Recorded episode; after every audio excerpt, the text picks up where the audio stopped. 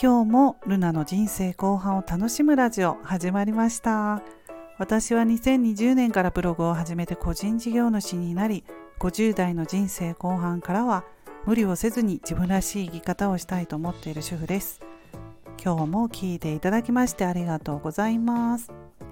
はい今日は癒される時ってどんな時ですか？っていうことでお話ししていきたいと思います。今年50歳になる私が癒される時っていうのはねやっぱりあの体の疲れが取れる時そんな時なんですけれどもね。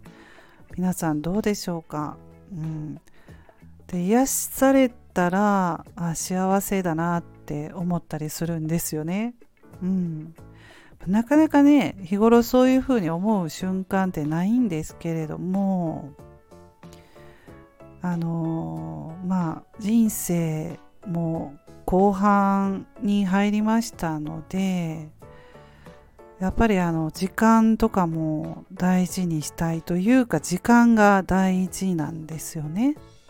うん、なのでまあどういうふうに時間を使おうかさあこれからっていうのもあるんですよ。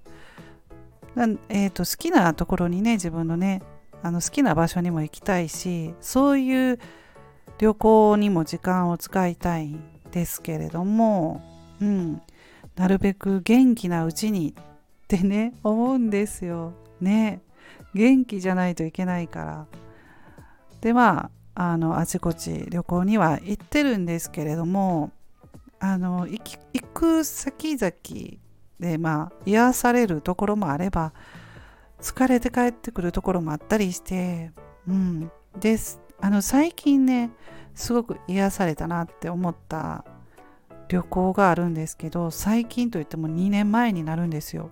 私の感覚では1年前ぐらいかなって思うんですけどもう2年も経ってるんですけど夏にね家族旅行に行ったんですよね2年前に。でそこはあの京丹後っていうところで兵庫県と京都の境ぐらいなのかな？京都になるんですよね。うん。であの海の海が目の前にある小さな旅館に泊まってそれは家族4人で行ったんですね。隠れ家っって言われる宿言われている宿に宿泊したんですよ。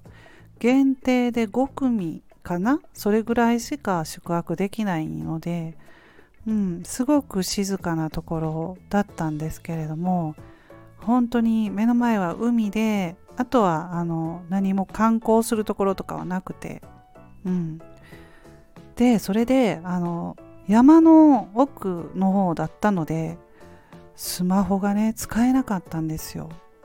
電波が届かなくって。であの子供たちはねすごく不満そうだったんですよね。うん。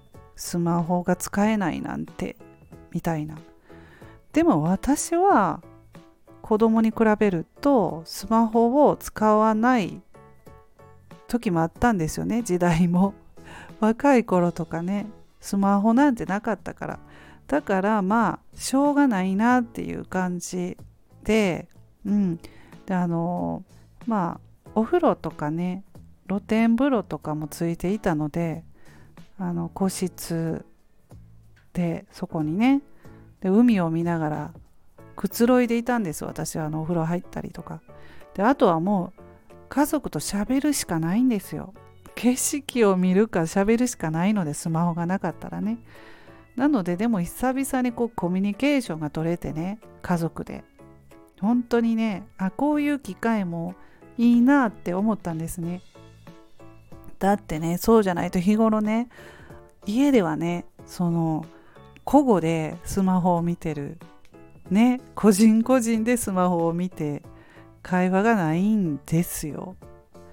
ねこれもどうかなって思う時もあるんですけれどもね。うんうん。まあ、でもそれもね、まあ、こういう時代なのでねしょうがないといえばしょうがないんですけれどもスマホを持たない時間っていうのもたまにはねうんあのいいなと思いましたね家族でしゃべるしあとあとはねその脳を休めるということで疲れが取れるんですよ。